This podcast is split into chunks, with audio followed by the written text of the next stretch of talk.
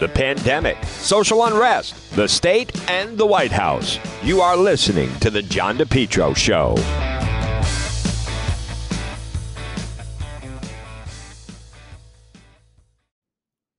It's spring, and Lawn Doctor of Rhode Island is your lawn care company. Call them today for a free quote 401 392 1025.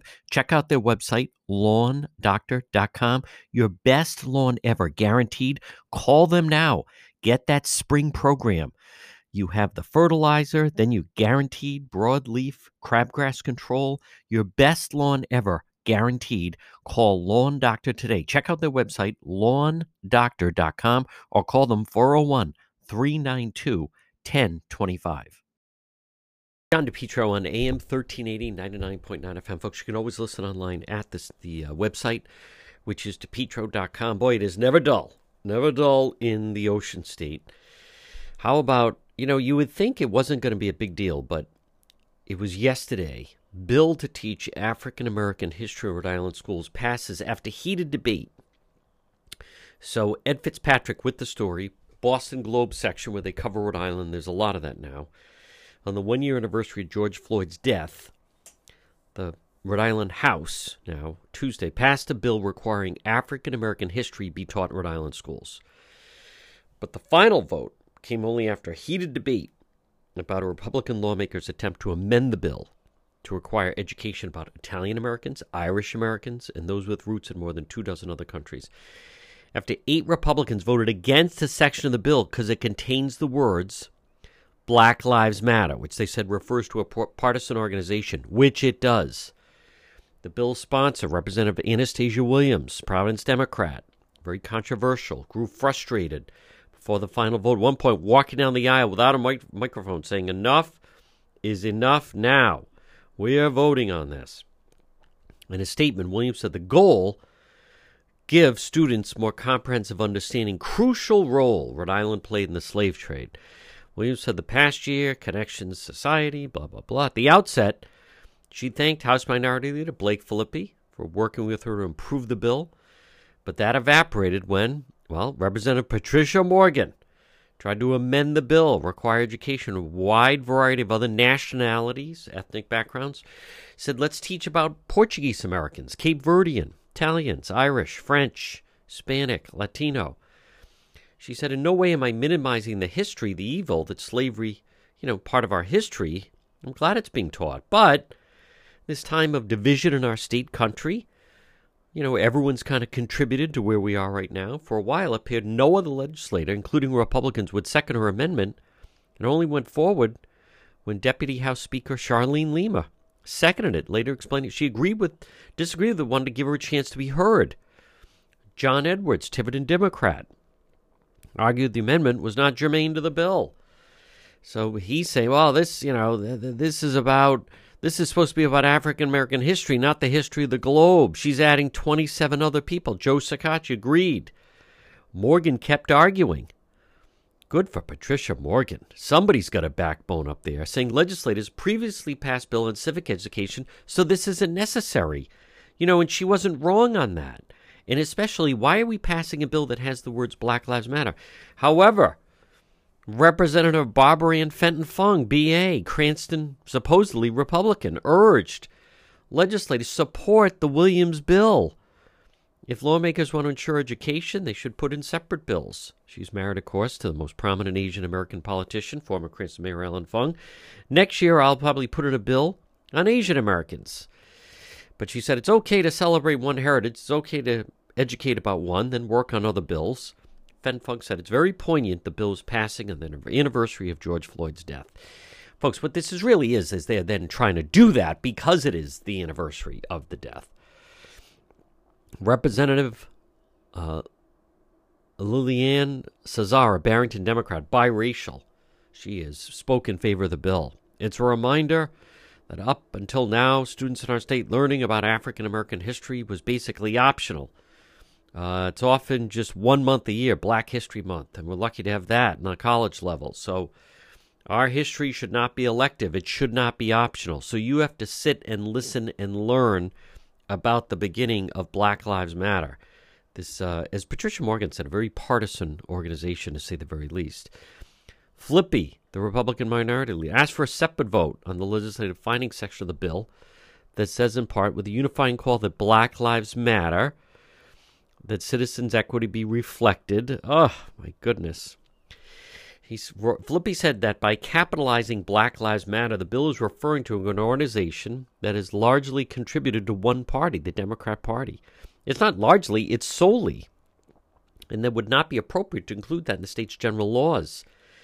He said he would okay with the language if Black Lives Matter was not capitalized because he said Black Lives do matter. Williams said she doesn't belong to the Black Lives Matter organization. Her bill was not intended to promote any group. At the end of the day, Black Lives do. Oh my God. How many times are they all going to keep saying that? The House voted 58 to 8 for the finding section of the bill and 74 to 0 for the rest of the bill. So the legislation calls every school district include in its curriculum a unit of instruction on African American heritage and history, beginning with the 2022-23 school year. The Rhode Island Black Heritage Society will be leading the design along with Rhode Island College and the Rhode Island Historical Society. The bill now heads to the Senate for consideration. Folks, what this also means, though, is uh, don't look now, but wherever your children, grandchildren go to school, who do you think they're going to be brought, bringing in to teach your children about the history of Rhode Island? You guessed it, members of Black Lives Matter. They're basically now what they did last night, and I want to again credit Representative Republican Patricia Morgan really leading the charge against this, saying, you know, how did we arrive when now there's only one group that is singled out? all the work done by the Portuguese, all the work done by the French, all the work done by the Italians, nope, oh, all put to the side. The predominant theme here is Black Lives Matter. Their representatives will be brought into the school to teach history. What type of history do you think they're going to be teaching the kids? How about why don't we start with all the white students? You can apologize now for what you've done to us and what you've done to our people. You should all be ashamed of yourselves. All you selfish white students. I mean, what is this? Black Lives Matter. I want to remind people, and again, folks, you're listening to the John DePetro show. Let's just remember it started under the guise of, and, and by the way, other people have said this. I'm not going to say anything that hasn't been said or written before, but it, it basically, the whole premise of it started on a lie, which was in Ferguson, Missouri, that you had uh, a situation where someone was shot, Michael Brown, and the initial eyewitnesses said, claimed he had his hands up, was saying, please don't shoot. And the white police officer basically executed him and shot him anyway. All proven to be a lie. That's where the whole phrase started with. It was based on a lie of, quote, eyewitnesses that were never proven, completely just the opposite, disproven. And Eric Holder with the Obama administration, he examined this, went into the whole thing, and said basically, we can't find anyone corroborate that this actually happened. Just the opposite. Michael Brown in Ferguson, Missouri, is basically going for the gun of a police officer. Thought he could overtake him. He was fighting with him. He was reaching for the officer's gun. He was battling with him, fighting with him. He was a big guy, uh, as far as Michael Brown was. And then he was shot in, in fighting with police. But boy, you'd never know that now. That then started the whole thing of hands up, don't shoot. That was all based on a lie.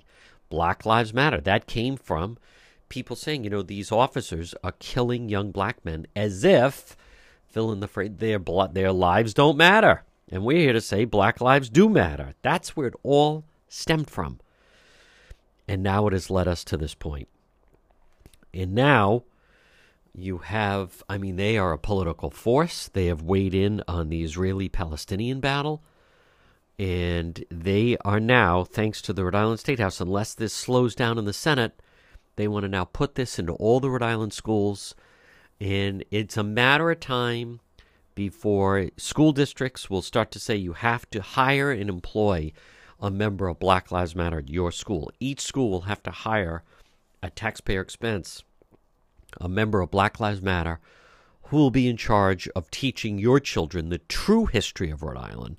And let's start off with this history lesson. Why don't we start off with an apology from all the white students for what you have done and your families did and blah blah blah. I mean that's the direction it's going. Big winner last night, at least she was standing up, was Representative Patricia Morgan. You're listening to the John DePetro show. Well, it's a challenge to run your business these days. Maybe you need to find the right type of workers. Why not let MEGA professionals find them for you?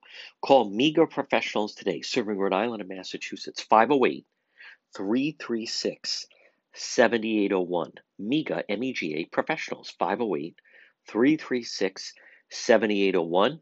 Maybe if you need workers, maybe you have workers that won't come back to work. You need drivers, certified help, part time full time, maybe weekend work. You need the professionals at MEGA Professionals. Let them find the workers for you. They screen them all out, they send them right over to you. Serving Rhode Island, Massachusetts, call them today 508 336 7801. Maybe you need mechanics or skilled labor or warehouse workers, office workers, professionals, even those in the healthcare profession. MEGA Professionals. Call them today 508 336 7801. Again, 508 336 7801. You focus on your business. Let MEGA Professionals help you find the workers. MEGA Professionals, 508 336 7801. Have you been thinking about updating your website? Do you have questions about how to get the most out of social media for your business? Would you like a free consultation from a local digital marketing professional who has been doing this work for 23 years? Contact Karen Etchels at Innovast Digital Marketing. Karen will help you better position your brand on the web to engage visitors and get results. She's local and responsive. Call Karen Etchels at 401 321 2799. That's 401 321 2799. Or find Karen on the web at www.innovast.com. Spring is here. Time to contact Bethel Certified Soft Wash. You can text Jared a free estimate at 401 617 2585. Bethel Certified Soft Wash. They have a great website. It's Rhode Island softwashing.com. Outside your home, let's get rid of the grime and the stains, maybe some of that, that green algae and moss and mildew that build up over the course of the winter, call Bethel Certified Soft Wash today. Again, outside your restaurant or your home or a roof or a deck or a patio or a walkway, it's Bethel Certified Soft Wash. Remember, it's biodegradable, it's plant safe. Look for them on Facebook, Bethel, B E T H E L. Their Facebook page, the before and after, are just tremendous. Contact them today for a free same day text estimate 401 617 2585. 401 617 2585. Again, remember, they have a great website. It's Rhode Island softwashing.com. Bethel certified soft wash and power wash. Folks, you're listening to the John DePetro Show weekdays. We start at 11, we go until 2. It's AM 1380, 99.9 FM. You can always listen online at the website, which is depetro.com. Joining me right now, he is a columnist for the Boston Globe, focuses on Rhode Island. It's Dan McGowan. And Dan, um, I, you know, I am still uh, amazed at how quickly, and want to hear your thoughts on Harrison Peters, him leaving. Uh, they had to come up with a package for him. Some of the people still, just the whole way that thing came down. That is uh, really remarkable. I don't remember anything that moved as rapidly as that moved. Yeah, the I mean, talk about a swift downfall uh, that you and I previewed last week. I mean, this was on this was coming. We we I think it was very clear that the superintendent had you know lost the trust of a lot, and for any chance of a you know of this takeover to uh, you know to to work or to even have a chance to work, uh, it made sense that the superintendent uh, needed to go. But what you're seeing now is, you know, the, the, the truth is that's not good enough in the eyes of a lot of people, namely the Providence Teachers Union, right? And so, you know, this this thing happens very quickly. You know, they they negotiate a settlement that a lot of people don't like, but you know, seem to be a, a, way to kind of put this all to bed very quickly, which is what everybody seemed to want. Uh, but now you've got a situation where seems fairly clear the that Governor McKee is going to stick with uh, Angelica Infante Green at least for the you know next. Uh, I think her contract ends next year, so you know at least for the foreseeable future, you're going to see her in place. But now you see the the real chipping away at this takeover. You see it from the state legislature who wants to, you know, suddenly come in after, uh, you know, after supporting largely the takeover a couple of years ago, wants it to end. Uh, you know, you're seeing lots of uh, very open criticism about the commissioner. You're seeing, I mean, God, you you're on Twitter a lot. You're seeing just nonstop, you know, Providence teachers oh, yeah. uh, and their supporters just chipping away at you know at, at, the credibility of the commissioner. You know, even now you're starting to see go after Dan McKee, which is going to force him to, you know, at least think politically about how to proceed. So, you know, the it, it, it was a swift downfall again probably the right move to to get rid of him and to quickly and the problem is is that this thing's not going away because the teachers don't want it to go away quite frankly yeah and dan you know it kind of reminds me in sports where you see where suddenly the momentum shifts so uh, it is really shifted in this and and what about the commissioner what is her mindset because she initially was trying to defend him and obviously wanted him to stay, and uh, he made a mistake. But after a meeting with Governor McKee, that was not going to happen. But where is her mindset right now? Do you think does she still have the appetite to try to you know revamp this and go to? I mean, because this is still going to take a lot to try to turn this thing around, or just at the very least, it all comes down to that contract. It's a really good question, John, and it's it's uh, there are multiple facets of it. I think that she had the appetite. And I've talked to her a bunch over the last, let's say, two weeks since this really started to become uh, a scan, you know, a scandal, and and you know, for everything that happened. And you know, it, there's no doubt she wanted to stick by the superintendent. She thought that this was a bump in the road as opposed to a you know giant crater. Um, and she thought, okay, you know, they'll get through this which you know, it's funny that that tends to be you know bureaucrats and particularly in education tend to think well you know when it, when everybody thinks there's a scandal actually truly there's you know it, it's usually something far less significant and we'll we'll muscle through it. We'll get through it. She was wrong about that. Uh, i think she knows now that she was wrong about that. I think she was not prepared for this to be um you know a, a, a thing that was going to last yeah now it looks like this is going to last months as opposed to you know a couple of weeks uh, and one of the things I've said to her, by no means does she care about my advice, but I've said to her uh, ever since she got here, you know, you got to sit down, you got to, you know, whether it is if you're at a conference or just hop on the phone for a while with Deborah Gist, the former education commissioner. Right. Uh, and I've always said that because look, you know, Deborah Gist was same sort of path as as the commissioner here now, right? Starts out very everybody loves her. Lawmakers are signing on to the you know race to the top, the things that she the reform that Gist wanted to do. And then folks chipped away. They chipped away, right? Didn't like teacher evaluations, didn't like, you know, the the test requirement for graduation uh, didn't like a whole bunch of other things that, that, that the commissioner Gist did at the time. And she quite honestly got exhausted and yeah. then had a chance, but you know, you had a new governor come in, Gina Raimondo. She knew she wanted to cool things down with the teachers. And Deborah Gist had a great out, which was go back to her hometown and be the superintendent, where she's become actually very pro teacher and the teachers love her. Uh, and you know, has had a success, pretty successful run there uh, in a tough situation.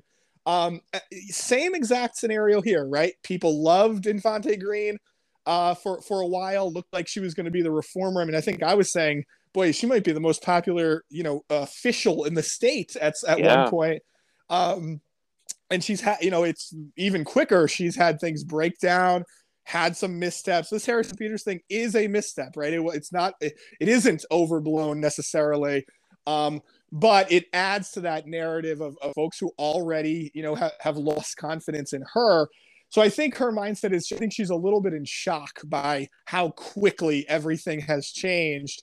Um, and you know she feels like she she doesn't exactly know who to turn to right? The difference between now and a few months ago is is there's a change in leadership at the at the governor's level. That's right. And she doesn't have the same ability to uh, you know, call up the governor. She talks to the governor every day, but it, you know, he's she is not his pick. So right. he, he's not going to waste political capital on her, or maybe he'll waste a little, but he's not going to he's not going all in for the commissioner when he has a when he has an election next year.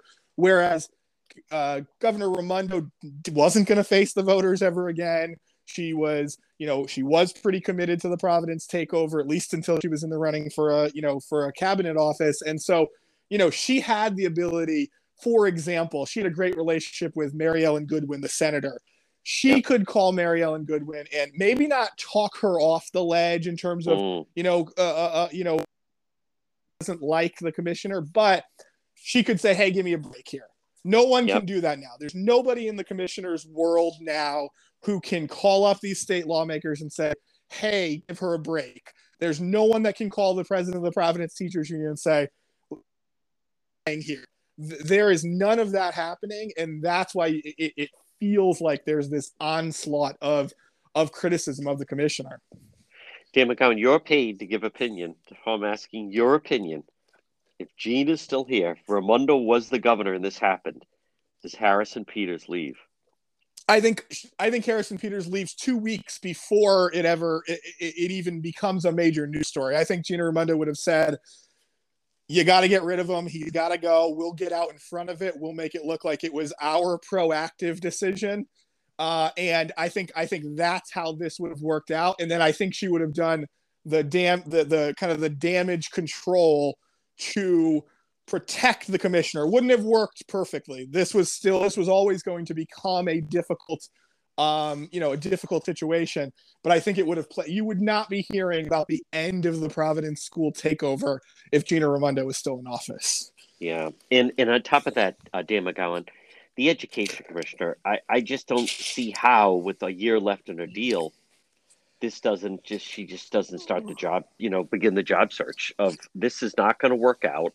Uh, Governor McKee, I don't think they have the appetite for what it would entail to really rework this whole thing you know, even Mayor Elorza said, I don't understand. This was all about ripping up the contract. What's the point if you're not going to rip up the contract?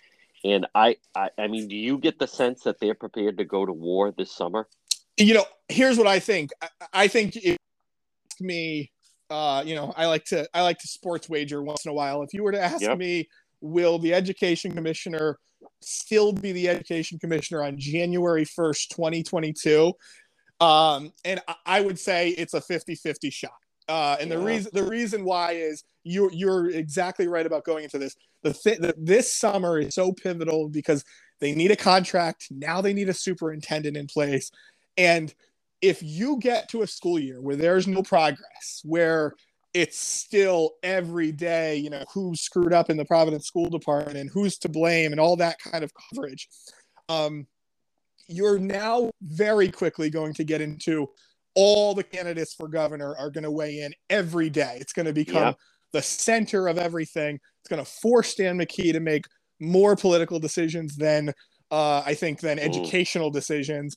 And look, this commissioner, you know, despite what people think when you get into these little, you know, the the not little these scandals or these type of things and at the local level, Commissioner Infante Green has plenty of relationships both in Washington with the new uh, the new Biden administration, the uh, uh, the education department there. She has plenty of relationships in New York.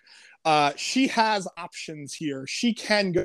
Already been recruited in New York multiple times since she started here, uh, and so now does this mean she gets to go be the chancellor of New York City Public Schools or the Secretary of Education nationally? No, you know she, she that's she's not going to have that high profile of a job but she does have options. And I think the longer this goes and the more painful it gets, uh, she's going to have a situation where you know, she's going to have a decision to make. And, you know, she could be looking at, again, let's say September 1st, October 1st, you could have a scenario where where every or the majority of Democrats that are running for governor are saying, I will get rid of the commissioner.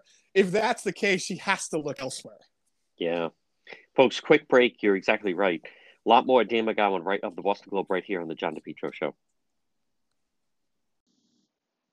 MEGA Truck and Trailer Repair. Call them today. Commercial trailers, diesel equipment, serving Rhode Island and Massachusetts 508 336 2110. 508 336 2110 for MEGA, M E G A, MEGA Truck and Trailer Repair. As I said, commercial trailers, diesel equipment, free estimates.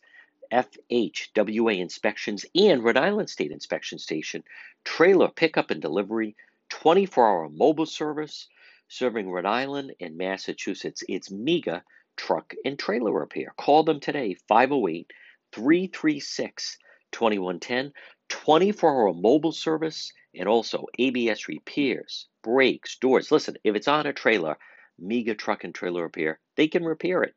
Call them today, 508 336 2110, 508 336 2110. It's MEGA Truck and Trailer Repair.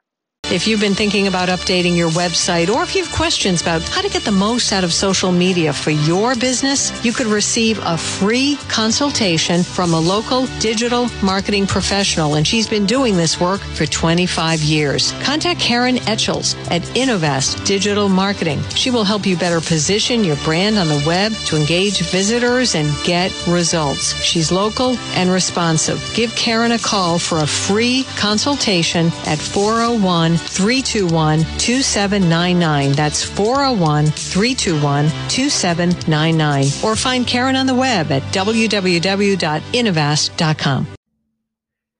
While the pandemic rages on, you need to stay healthy. You need to take care of your health. You need to stop in and see Marie at It's My Health, 1099 Mendon Road in Cumberland, right across from Davenport Restaurant. Call Marie. I call her the Queen of Health, 401 305 3585. You've seen the, her store. It's right in that old white church. It's my health because, folks, it's about your health. 1099 Mendon Road in Cumberland. Shop local. Stop it and see Marie. What do we have? Well, vitamins, herbal remedies, trusted companies who understand quality, integrity, local products like the incredible acai berry. She also has honey, maple syrup. Marie at It's My Health. 1099 Mendon Road in Cumberland, right across from Davenport Restaurant, has over 250 bulk herbs, teas, and spices that can be purchased by the ounce, plus box herbs and teas. The service is the best, plus hemp and CBD products, plus massage therapy, reflexology, Pilates. Folks, stop it and see her. It's my health because it's about your health and staying healthy and children's vitamins. 1099 Mendon Road in Cumberland. You can call her at 401 305 3585. Stop in and see Marie. And it's my health. 1099 Mendon Road in Cumberland, right across from Davenport Restaurant. Because remember, it's your health. Stop in and see Marie at It's My Health. We're speaking with Dan McGowan of the Boston Globe. And Dan, uh, the Boston Globe coverage of Rhode Island once again broke news. It was your colleague, but interesting dynamic. And you wrote a good piece on Nellie Gorbea, her strategy, her running for governor. Um, were, were you? Uh, let's take it through. That she's. That's a lot of people seem caught off guard at just how early it is that she's announcing. Very early, and and I think the. I mean, think about this, John. Normally, in, in, in a normal time, you've covered a million governors' races over yep. the last, you know, 20, 30 years. And we're normally talking about maybe the fall before the election year, so a year out, you'll see some. Right. Even later, at times. I mean, I was talking to somebody the other day, told me Patrick Kennedy announced his first campaign for Congress, I think, in May of the election mm. year. Uh, so you know, it is not uh, unheard of to wait very long. Now you have two summers basically of of all out campaigning um, if you're announcing this early. And so I was a little surprised by how early it is, except for this. If anyone needed to announce early, it was Nellie Gorbea. And she, you know, she needs to raise money. Uh, she's kind of third in the four way horse race right now when it comes to fundraising, and she's going to quickly fall to fourth because she's ahead of Dan McKee, but Dan McKee is going to uh, become a pretty good fundraiser since he's the incumbent governor. So she needs to raise more money. She needs to uh, really tap into those national women's groups, the Emily's lists of the world, and then of course she needs to tap into the Latino community. Uh, and her her biggest challenge is if Mayor Elorza can gain traction, if he is if he is stronger than I think a lot of insiders give him credit for, they they're taking from the same place, right? Doesn't this that wouldn't dec- uh, decide the entire election, but even the people who are closest, who are most optimistic about the Nellie Gorbea campaign for governor, acknowledge that if Jorge Elorza is taking away a bunch of the vote that might go to her, the two of them cannot win this race. And so I think she had to get out first. So I'm I'm sort of the least surprised that she got out, but it's still, I mean, it's still so far away. And and, and Dan McGowan, um, in writing about that, I, I don't know. She's that's a tough candidacy, other than, you know, first Latina woman. Um, but I, I don't think she doesn't really have to me hang her hat on a big accomplishment. Where, who's in her orbit? Who's in her circle who is guiding this forward? So her big her biggest supporter is Angel Taveras, the former mayor of Providence. Yep. Uh, and that's a big deal in the sense that Angel has Angel ran for statewide office. He was the first Latino to be a very credible, I think, candidate for governor. So he knows the pitfalls. By the way, I think he looks at Nellie Gorbea as a better candidate than he was. He always thought Providence, you know, was hung around his neck. Yep. You know, whereas Nellie Gorbea is not a Providence person, right? She, she's from the suburbs. And so she's, in fact, if you look at her most competitive race back in 2014 in her primary, she did very well in the Barringtons and the Bristols of the world, mm. East Greenwich, you know. Uh, she, she knows how to do well there. So, you know, Angel Taveras is, is her big local supporter. She's got a couple of, she's got a little bit of a network that's helping her out right now. Um, but you're you're right. You know, it's interesting, John, because you know you ha- have have covered and you're not the only one but you certainly have covered you know some of the election stuff that she's done and you know i think oh. you i think you'd admit fairly negative coverage oh my of, God. of that stuff now i don't think that plays in a democratic primary i think democrats right. generally are you know are supportive of the things that she she's done but that's the problem it's not sexy when you know you can't really talk about how hard you fought for uh you know let's say mail ballots when the Democrats in a Democratic primary will all say, well, we all support that too. And of course, be doing.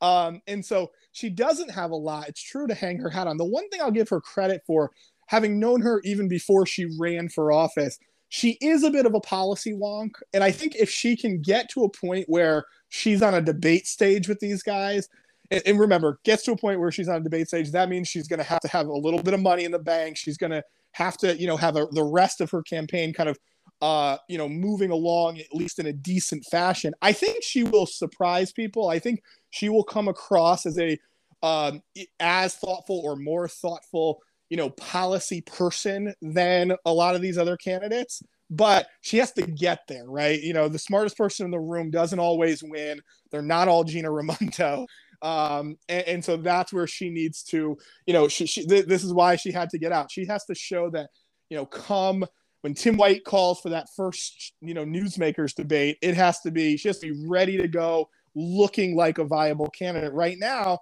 you know she's going to have low name recognition because no one outside of the you know the governor or the mayor of providence are going to have even remotely high name recognition. Uh, so she's got to meet she's got to raise her profile she's probably going to have to start to get on, you know, she's TV and in the radio pretty consistently. Um, and if she can do all that, I think she can be credible. It's a long road. This is a this is an uphill battle for her. There's no question about that.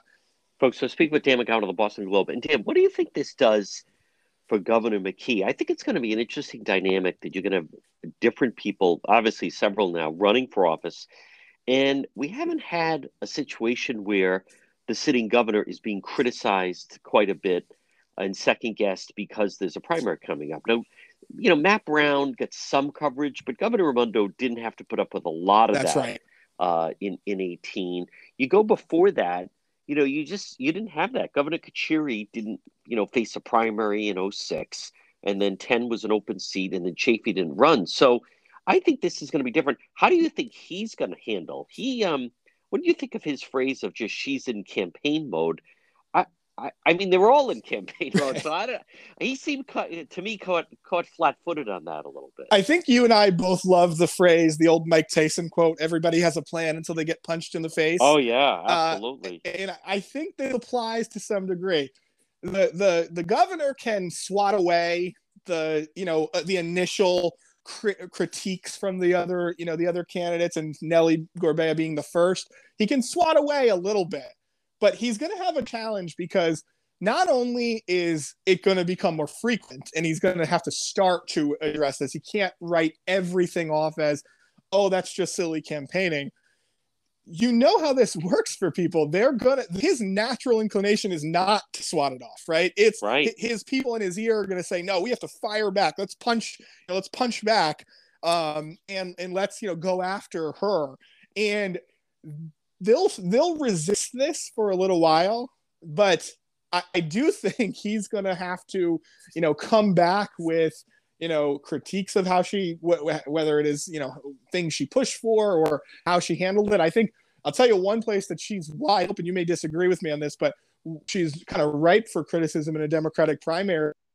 You know, all the Democrats, especially the progressives, they hate voter ID.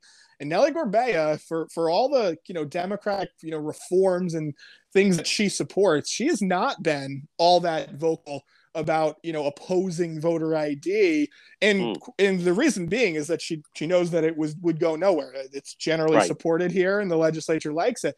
But you know, there's one way to say, hey, this woman says she's such a progressive. Well, guess what? She's been the you know the Secretary of State for the last eight years, and she hasn't you know she hasn't done anything about this kind of thing. I think that's, you know, I think there's ways push back. But yeah, I think the governor is is he's probably right initially to you know to dismiss it, but he, he, he uh, you know we know all of these guys. They they love to push back. They love to have you know the zinger that you're talking about the you know the great quote in the globe. And so uh you know i think it'll only be a matter of time before he has to go into well, you know in his words campaign mode yeah, and especially, I mean, if the Zarrella flare up was any type of indication, you know, it, it's it's always easy when you're on the outside, but he suddenly felt himself kind of in the middle of yep. what potentially could have been a hurricane, and and then I will tell you that other candidates are stepping forward and saying that, you know, he reacted too strongly and he shouldn't have done that, and trying to reach out to some of the other people. So, um, and and what do you think it um it says in fact that um he he hasn't announced that he's running for governor just yet. That she's the first one. Yeah, I mean it, it's it's funny because I, in normal times, you know, and and by normal times, I I mean only a few years ago, you know, I remember the way the the Taveras and the and the uh, Gina Raimondo and then remember Allan Fung, Ken Block on the other side. You know, all of them had got to have their you know balloons and big announcements and you know who's there with the big endorsement and they all got to do that but the thing is this thing is getting started so early and all of the people who cover politics you me you know certainly the channel 12 guys the journal folks we all have been writing about the candidates for governor for so long that uh, it's funny. I don't know that they're all going to get major play for their campaign announcement. To me, Dan McKee almost should have said the day he got sworn in, you know, this is my, you know, I want to do this for next year and a half, and then I'm running for reelection, uh, you know, and, and just put it out there right away because it's going to be strange if, you know, he calls us all the cellos in a few months and says, uh, you know, hey, you know, big announcement, I'm running for governor because without, unless he's got a string of endorsements or some big announcement, it's not going to be all that surprising. Right. Folks, quick break. A lot more Dan McGowan of the Boston Globe right here on the John DePetro Show.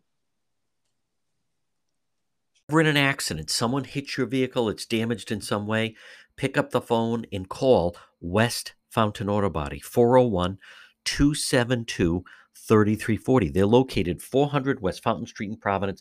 Folks, as you're riding along, you just never know you could be dealing with a drunk driver, someone not paying attention. How about the people texting and driving?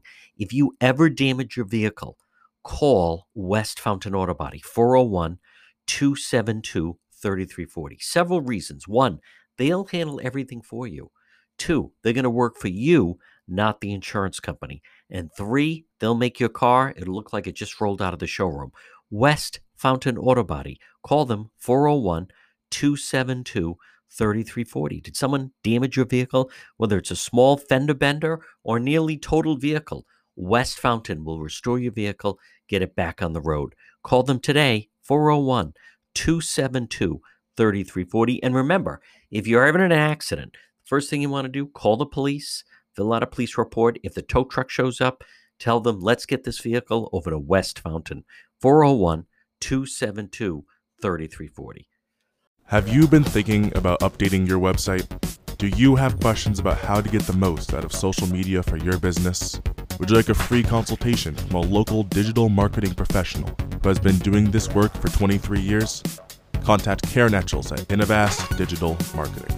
Karen will help you better position your brand on the web to engage visitors and get results. She's local and responsive. Call Karen Etchels at 401 321 2799. That's 401 321 2799. Or find Karen on the web at www.innovast.com. This portion of the John DePetro Show, folks, is brought to you by Brothers Disposal. Call Brother Roland today, now offering weekly trash collection services. Brothers Disposal. Look for them on Facebook. They have those purple dumpsters, and the Facebook page stands out purple and yellow. Brothers Disposal. Again, offering weekly trash collection services. Call for an estimate 401 688 0517. 401 688 0517. Come on, brother. Call Brothers Disposal today. Put a purple dumpster in your driveway. Maybe you're doing some spring cleaning, or maybe you want to clean out that basement, the garage, the attic. Call Brothers Disposal today. Get a purple dumpster in your driveway. 401 688 0517. And remember, now offering weekly trash collection services.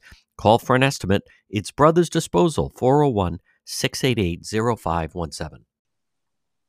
We're speaking with Dan McGowan of the Boston Globe. And Dan, you have a piece, a political operative. He seems rested. He's put his uh, trial behind him.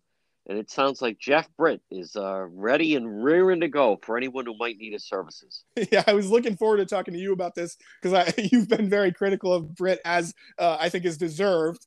And uh, yeah, you know, it's funny. Jeff Britt has been ever since being found not guilty, uh, you know, at trial of his campaign, uh, you know, the money laundering charge back in the 2016 campaign for Nick Mattiello. Britt's been kind of lying low but a few months ago, I got a random call uh, from him. I hadn't talked to him in a while, in fact. And yep. uh, he said, Hey, can you meet me at the Brewed Awakenings in Warwick? Uh, and, and we went and and you know he was back in the mix he he had meetings lined up with people he was ready to talk about the governor's race and i thought it was right as i was they were about to announce that i was becoming a columnist for the globe and i thought boy this be an interesting story but i wanted to feel it out right it's one thing when somebody's in town for a day or two and uh, you know he's maybe looking for a little bit of attention. So you know waited a while and then talked to him this week and he says you know i'm going to be in town for the for speaker Shekarchi's fundraiser. I'm going to you know be seen in a lot of places. Uh, and i fully intend he says he 100% absolutely intends to be involved in the governor's race.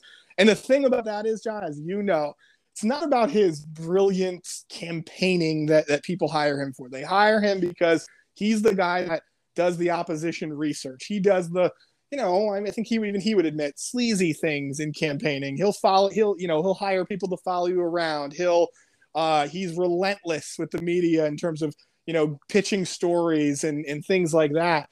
Um, and you know, it's already in just the couple of hours that the story has been live, you start to hear from different campaign people.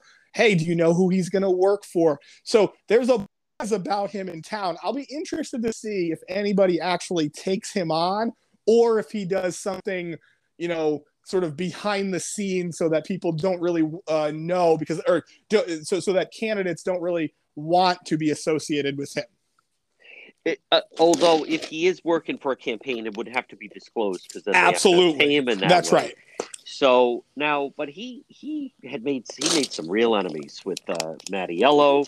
Granted, he's now going to work for that law firm, and it looks like Mattiello could end up being a lobbyist. Yeah. Uh, I, I'll be anxious to see because if you look at the track record, I mean, he he ran the Ken Block campaign. He lost in 14. He ran, re, was big involved with the Caprio campaign in 10. That yep. lost. In 12, he had um, running against Gordon Fox, lost. Uh, Block lost against Fung. Mattiello was a win, but then look at the way that thing ended. Right. So there's right now with no Republican in the race, I, I, you, t- I mean, he's telling you definitely the governor's race, but he certainly had a relationship with Brett Smiley, who hired him at one point for the Democrat Party, who is, I think, maybe mayor of Providence. But I, will be anxious to see if one of the four that we know of uh, bring him on because I, I think it's a different atmosphere after that trial. And specifically, you mentioned uh, Dan McGowan. Boy, that element of uh, you know having Steve Frias followed. Frias isn't going to go away. No. And I think anyone that hires Britt is going to have to deal with that, um, with just the way that whole thing kind of went down and, and it did it. He may not, but it blew up on him. And Mattiello was pretty vocal about that from the well, witness stand. The two most healing parts of that trial with Jeff Britt, one overwhelmingly was the following of Steve Frias, right? Yeah. That was that was the one that I think your average person who maybe is politically engaged and knows that there's some shenanigans in all politics was was like wow that is that's that's low right i think that the second most revealing thing about that uh, uh about that trial was when when they basically acknowledged the Mattiello campaign that most of the reason they took him on uh, Jeff Britt on was because they didn't want to they didn't want to deal with him working for anybody else right? right? And that is a common thing that you hear uh, time and time again. It's the reason why Gina Raimondo took him on in 2018. Um, it's it's the reason why you see a lot of, of that sort of stuff. And remember, he's he remains very close with Speaker Joe Shekarchi. They've been friends for a long time, so there is a relationship there. I think um, you could, I could see a scenario where the Democratic Party potentially brings him on is willing to deal with the hit of, of it showing up on a campaign finance report. Uh, I think you're right. Your instincts on this are, are exactly right. I think it's real hard. Let's say Nellie Gorbea brings on Jeff Britt. Uh, it's going to be real hard to, uh, you know, to justify that, and she'll take criticism from everybody. That would be the first thing Dan McKee would hit her on. Um, so I think the candidates are going to have to uh, really dangle this. Remember, the other factor, the, the, the part that I think could be a major issue in this uh, upcoming governor's race is that outside independent expenditure money, right? Super PAC money. Um, and Jeff Britt knows a lot of people. You know, maybe you get involved in that. You're feeding off, op- you know, opposition research so that a commercial can air that, you know, that th- that kind of stuff is not stuff that gets really reported uh, particularly significantly aside from donors. And so there are ways he can get involved. Will he be the campaign manager for Dan McKee? I would say the answer to that is certainly no. No, definitely not. Now, some of the other, um, uh, you, you wrote a good piece about, boy, Senator Sheldon Whitehouse. He better be ready for his close up because he's going to be getting a lot of attention. I mean, the Wall Street Journal already likes to go after him. And you lay it out pretty well, Dan McGowan. It sounds like he's going to be getting a lot more attention. Yeah, I mean, this is one of those things Senator Whitehouse has become almost known for more in Washington than here at home. Is you know, he did 279 speeches oh. on, on the Senate floor about climate change, and it was part of a it, it, you know it wasn't just he happened to do 279. He did it, you know, I think almost every week that the Senate was in session, dating back to 2012. It was part of his it was like a little bit of a gimmick right he wanted to draw attention he got a lot of uh, he did get a lot of attention mostly in the kind of progressive uh, you know environmental world um, with you know was able to kind of stamp his credibility on that issue um, and now he's picked kind of a new target and it's I think it's a little more obscure. He he disagrees with me on this, but uh, you, you know what he's doing is trying to target sort of this dark money, right? It's super PAC money, stuff like that. That um, you know, is able to uh, influence whether it's elections or influence lawmakers. You saw during the uh, I think during the Kavanaugh hearings for Supreme Court, I mean, you couldn't turn on cable without seeing both pro and negative ads that were running uh, against Kavanaugh. Um, and so, and then Coney Barrett, the same thing. Uh, and so, he what he's trying to do is raise attention, and he succeeded. He, you know, he last night he gets on TV, does his speech, and then minutes later, he's on MSNBC with Rachel Maddow. Yep. Um, you're going to see this a lot from him. And you're right. The, the big negative or the big opposition here um, is largely the Wall Street Journal's editorial board, which is huh. remarkably influential. Oh, uh, yeah. You know, I mean, it's a we may not care about it so much here, but it is hugely influential. and they've been very critical. They they think that uh, they basically labeled him, you know, a, kind of a kooky crank. Uh, everything, you know, the, the Supreme Court has been taken over by dark money, that sort of thing. Uh, and so he, I think he's ready for that fight. He kind of wants to have that fight. It'll raise his profile a lot, but don't expect the Wall Street Journal to suddenly, you know, wake up one day and say, you know what, he's kind of right. Uh, I don't think you're going to see that. No, not at all.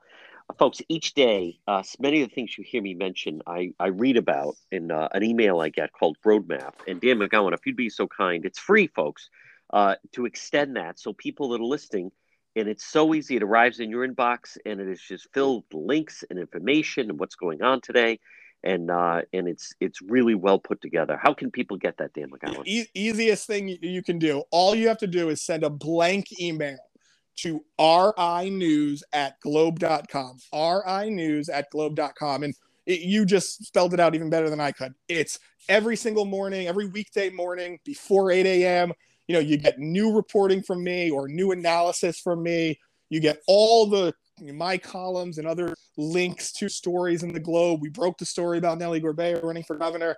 Uh, yeah. and then you and then you get a rundown about uh, of what's happening today. Where's the governor? You know what's the big vote at the state house? Uh, super easy totally free. Takes five minutes to read so started for your day. So ri news at globe.com and you'll start getting it first thing tomorrow morning Dan McGowan, great job. Stay safe. We'll talk to you again. Talk soon, John. Thank you.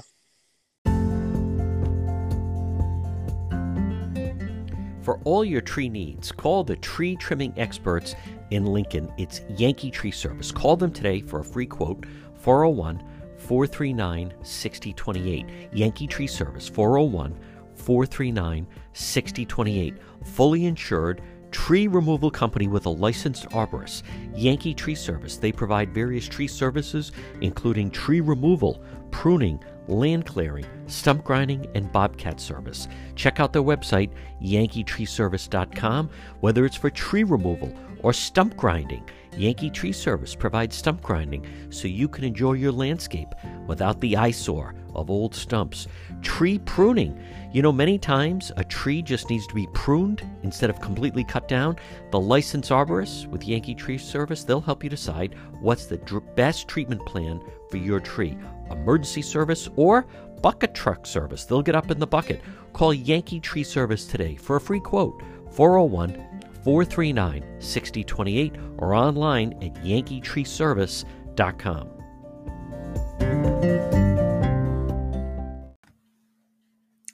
Mega Logistics.